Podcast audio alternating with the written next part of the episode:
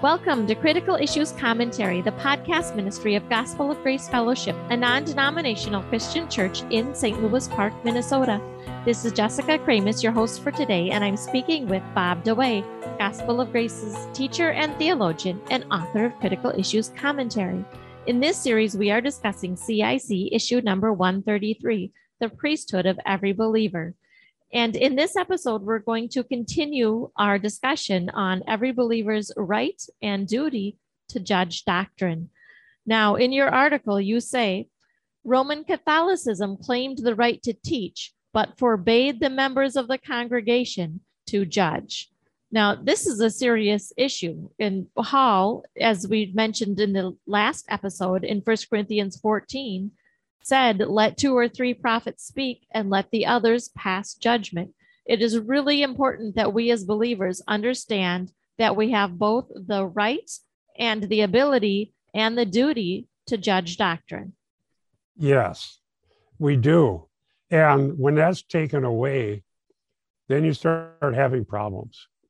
Right. The elders are the leaders of our church. They are responsible for teaching sound doctrine and they are held to a higher standard and we need to hold them accountable but they aren't above fault and need to be able to handle questions from the congregation. Right and uh, able to teach and luther talks about that. And so rome said we are the judge you can't judge us.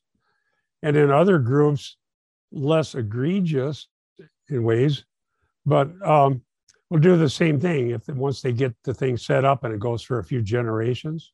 Right. Now it's Westminster is the judge, or the London Baptist 1689 Confession is the judge, or you know, whatever whatever else they're putting in that place. But it still ends up with the same thing. There's an, an extra biblical creed or document that cannot be judged. And the same thing is everywhere. There is I, I graduated from Assemblies of God Bible College after I was a junior in chemical engineering, was converted, and it was Pentecostals who led me to the Lord. And I had great teachers there. But they had their 16 fundamental truths, some of which I don't agree with. Okay. And there's a second blessing, and the evidence of it is speaking in tongues. Wow. So every group gets their distinctive thing. Yes. I grew up in a Methodist church, but they had liberal pastors who didn't even believe in miracles eventually. I was just looking at some stuff that came from that little church. And the 10 truths, I just did this yesterday. I found a, a document from when I was baptized as a baby, and I was looking at that. And they were, their Wesleyan per- perfectionism was part of their doctrine. Yeah. Their second blessing was you're going to have this experience where some great thing happens and there were other doctrines in there I wouldn't agree with. I wasn't a Christian, and I left because I wanted to study science, and they told me God never did miracles, and He didn't expect us to believe that the Bible says that He did. It's just stories to make us better people. That wasn't their official position, but those pastors had grown up in that era of history of um, rationalism and just saying, well, we're here to make the world a better place. Every generation, I don't care where you grew up, what your tradition was, you have to, if you meet Christ by grace through faith, turn to Him, and you know the gospel's true. You know the judgment is coming, and that if we don't believe in Jesus Christ and His blood doesn't remove our sins once for all, promised in Scripture, if we're not born again, and appreciate the fact that the scriptures are God speaking to the whole church as we study it, whatever you were in is only binding if it was biblical. Right. Okay. So anytime somebody is saying you must swear to this first, and then you're okay with us, they're silencing the church. Yes. Now, this isn't saying that we want everybody to be a mean rebel and not learn anything and to fail to show love and grace to one another as we grow in Christ. But we need to search the scriptures. And if my tradition, that whoever hasn't spoken in an unknown tongue doesn't have the power of the Spirit or the second blessing, which I don't even believe there is one. There's a life of blessing. But I don't mean to disrespect those great teachers that told me to study the Greek, stay in the scripture. Okay. And so we're going to always have to do that, no matter what group we're in. That's right. And I think we should clarify too we're not saying a church shouldn't have a statement of faith or a constitution and bylaws that they expect their members to agree to to be a voting member. Yes, and we found that out in another group I was in that didn't want to have um, the sort of organization that the government wants people to have so they know who you are and what you're doing. Right. And that was in the 70s, and there were these various groups.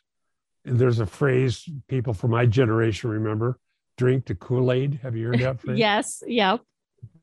This cult, and they usually claim to be Christian or have some status. And so, in order to make sure that's not going on, various states say, well, wait a second, you have Christian doctrine, you're helping people. You need, we need to know who you are and what this money is all about. Okay. So, we're not saying that if you have an organization with a statement of faith and status that would make people know you're not a cult. Okay. That that's wrong. But the statement of faith should be based on sound christian doctrine. Right.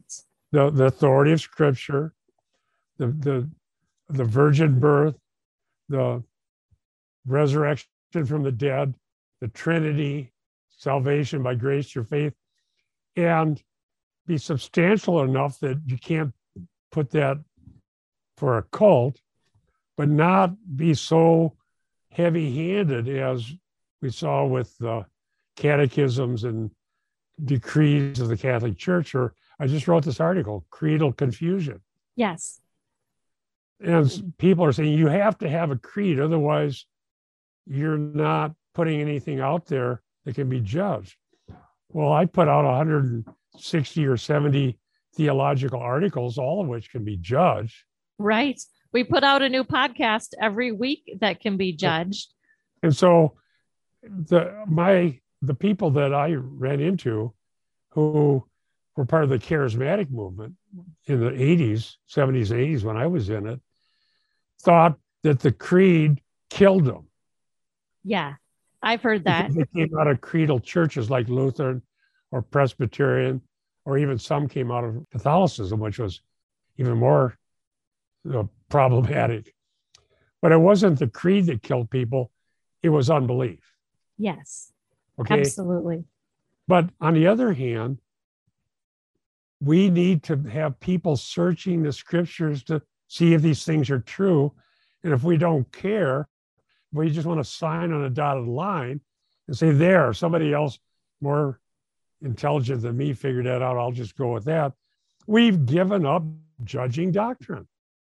And we've given up a, a, lot of our own spiritual growth comes when we search God's word and we wrestle yes. through tough things. We're hurting ourselves by just dismissing it because we need to go through the process of wrestling through scripture and seeking understanding.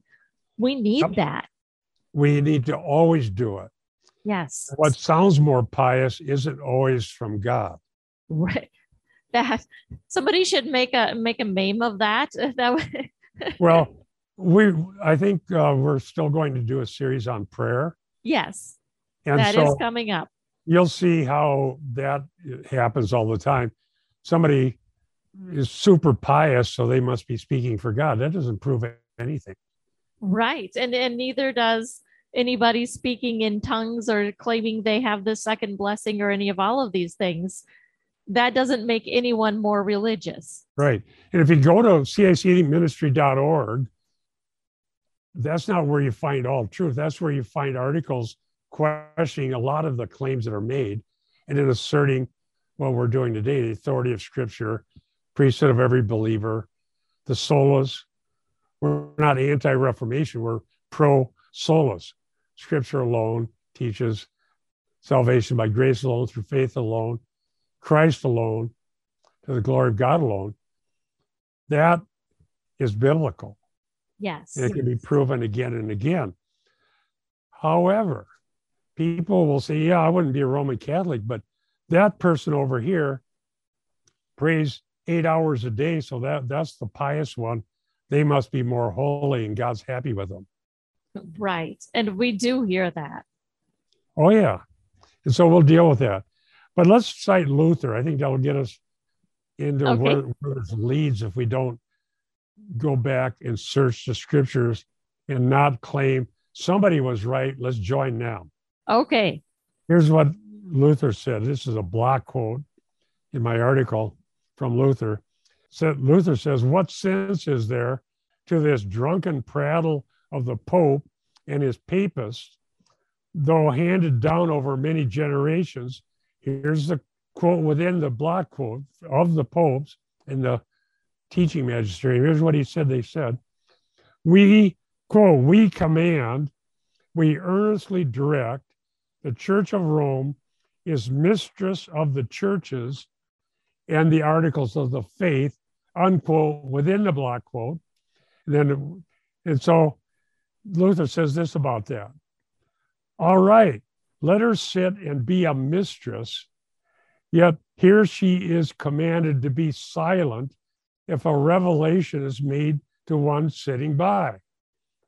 Not only she, but each of us, one by one, may prophesy, says Paul, master and corrector even of Peter, when he acted insincerely. Galatians 2 14.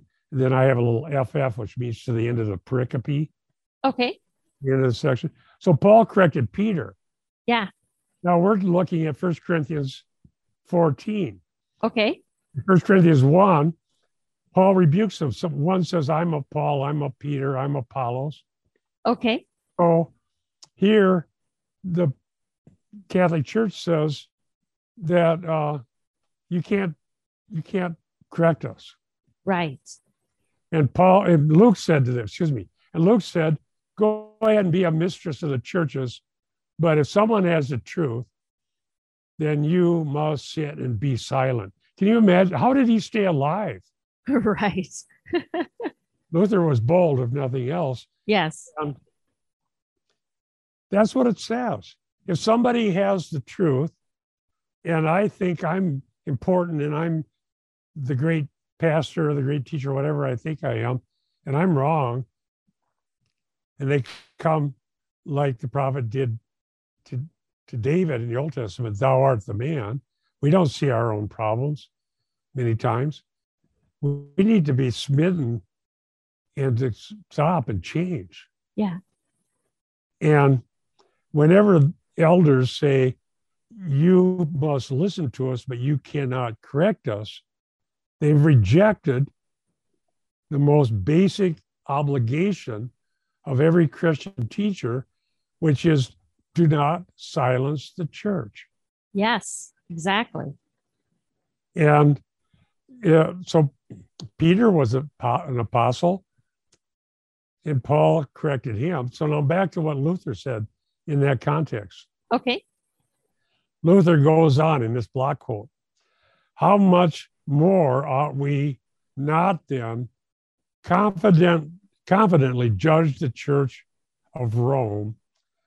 Then, with some ellipses to keep this short enough, I say this in quoting Luther We are not to be judged by this church lest we imperil our own salvation and be found to deny Christ. Wow. Unquote. Luther And doesn't hold back. I have the complete works of Luther, and this was stunning when I read it. Yes. Imagine after all the the hundred years war happened before that time, and all the things that have gone on, and the intrigues and problems. Here's a man standing up against the whole church and say, if I'm right about the gospel, then the Pope has to be silenced. Right. He has nothing to say. Yep. Sit and judge, sit in command, prove all your claims of that you're self-referential, really, because we are many, we are uh, ancient, therefore we are right. Which is exactly what they said. Yeah, and Peter, they claim Peter was the first pope, and Luther's pointing out Paul rebuked Peter. Yes. Peter had to change. Yeah. So then I here's my comment on that in this article. Okay. Every believer can and must judge what anyone teaches in the name of Christ. Amen. If between the recordings we were talking about that because it comes up all the time. Yes. Any group with lots of followers and they write really great music that people love to listen to, and young people flock to it, and they're pious, and they make whatever claims they make, they still have to be judged. Right. And I've talked to people who, one man called me and said, Well, my son got in this group down in Kansas City. And so then he, uh, I, I wrote an article about that. And later I was the IHOP, the International House of Prayer. Yes. And they were claiming to be a new breed of man and 24 hour prayer. But I interviewed some people that came out of that and managed to cling to Christianity. And they told me that when people become disillusioned or question anything, they leave. And most of them have nothing to do with even serving God. Wow. And so I wrote an article refuting the claims of the Mike Bickle, who was claiming unbelievable. There's, I'm telling you, he claims to be this Elijah. You're going to have an Elijah company call down fire. Yeah. And then another, yeah. we were talking about this Bill Johnson out in Redding. Yes. I researched that. I read his book, When Heaven Invades Earth. This is false. Yeah, it is. Jesus, when he died, lost his divinity, and which is heretical. Yes.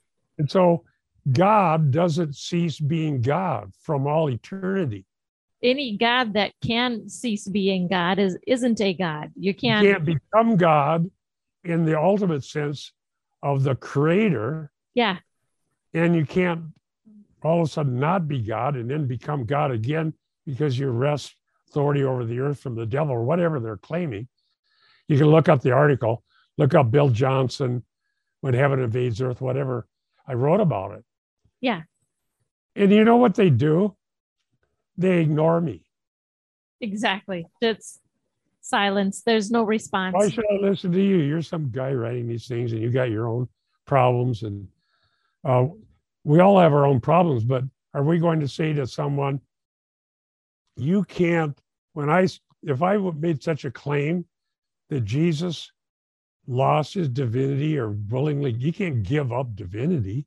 Right. This is the part of the, the Christological creeds that Luther said are valid. Yes.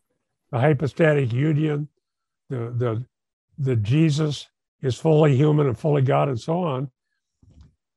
I would want somebody to correct me because that's a damnable heresy. Right.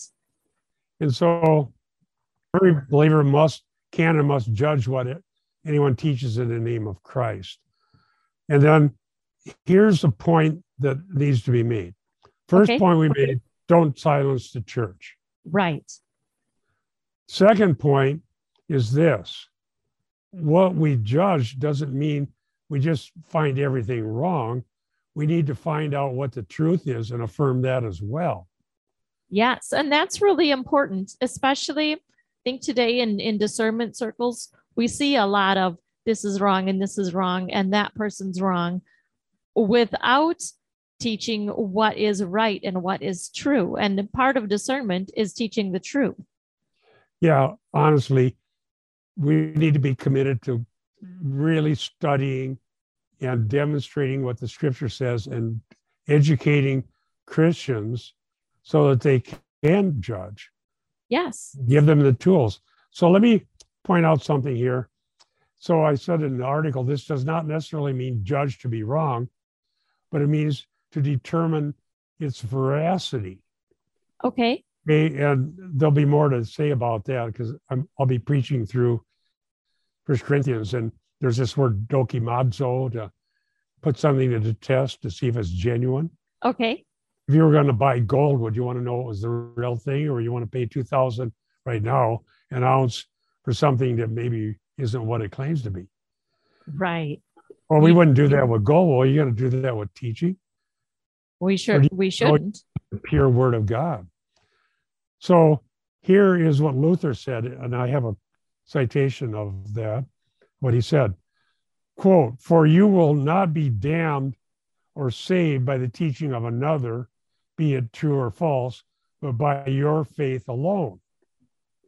Anyone may teach as he pleases, but what you believe is your responsibility, whether it result in your peril or your benefit. Wow. As I was preparing for this episode yesterday, I highlighted that because it really struck me that we have that obligation. We we need to be careful of what it is we're believing and what we're listening to. We need to stay in God's word and judge doctrine however it's coming at us, because that is our responsibility. Exactly. And whenever it happens, whatever group anyone is in, if they start claiming, they start claiming that we have something that other people haven't had. We have the power of God. We have the Holy Spirit. We have the mighty thing going on. We are better. We're more dedicated. We surrendered all we did this, we did that, we're more pious, but you can't judge us, then you got a problem. Okay. You can believe that, you can join that to your peril, but you're not going to be judged in eternity, nor will I. Christians at the judgment seat of Christ will be rewarded. Those who don't know him but think they do, I'm telling you, the Watchtower Society isn't going to judge you if you're Jehovah Witnesses. The true God will, and it's not going to be good. Wow. Yeah. And it is the so Catholic important. Church isn't going to judge you either. God will. Yes. And Lutheran Church will not judge you. God will. Because he, Luther said this. I remember as a new Christian, we were going door to door witnessing the first year I was in Bible college before we were married. And I was in this little church and we'd go witnessing.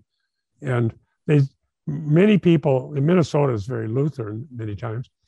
I'm Lutheran. I was baptized. Don't, I don't want to hear what you have to say. And I wasn't telling anybody not to be Lutheran. We wanted to tell them about Christ. Okay. But Luther himself says, what you believe is your responsibility, The result in your peril or your benefit. Right. Think about this, whoever's listening or watching, what you believe, um, because it's ancient, because many people think that's the way it is. You do have the scriptures. We have the scriptures. We have them in our karma, common vernacular, as Luther said. We have many ways to learn and to look at these things. We don't lightly depart from anything that's been proven the deity of Christ, the Trinity, creation of the whole universe out of nothing. That we preach those things every week.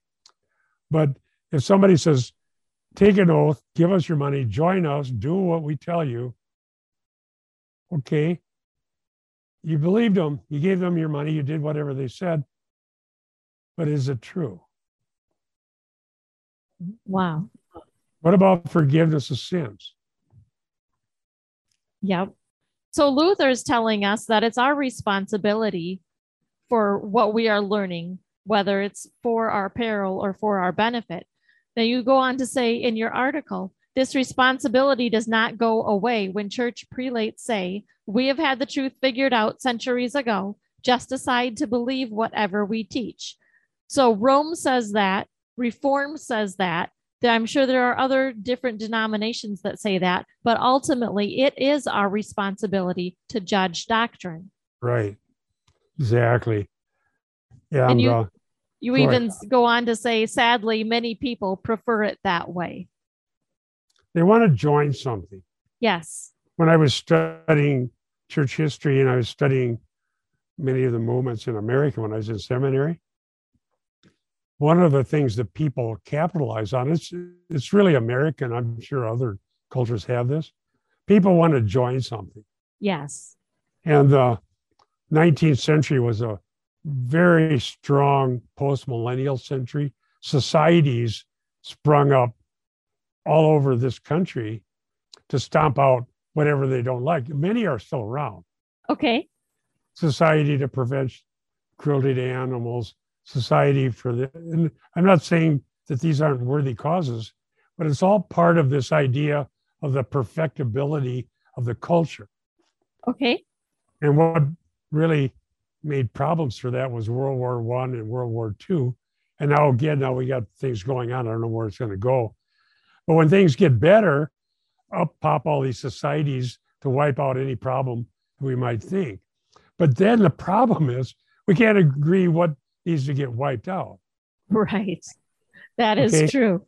And so it doesn't always have to do with doctrine amongst conservatives who want to be biblical. It has to do with all range of what comes to us in the name of religion. But here's something that uh, I think is a valid implication. You can judge that. Here's what I said, and I, this verse became the key one when I debated emergent. I said this, however, doing so, in other words, I join, okay, I want to join something I like. However, doing so will never make anyone immune from the day of judgment. Wow. That is true. It doesn't matter if you signed that statement of faith or said you agreed with this confession and this creed. That's not what God's no, no. looking for. Right. And then here's what Jesus said. This was the key verse that I used at a debate with, with the emergent guy. Jesus said this, John 12, 48. He who rejects me, does not receive my sayings, has one who judges him. The word I spoke is what will judge him at the last day. John 12, 48. The person I was debating didn't believe there was going to be judgment. Right. And emergent at the time is what they call themselves. There's other terms for it now.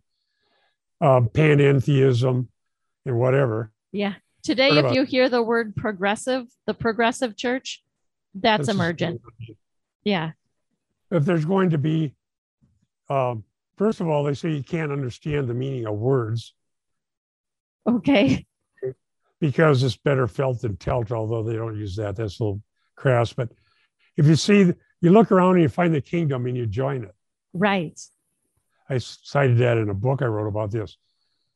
They're red letter Christians, but they don't like these red letters because it says there'll be a judgment. Exactly.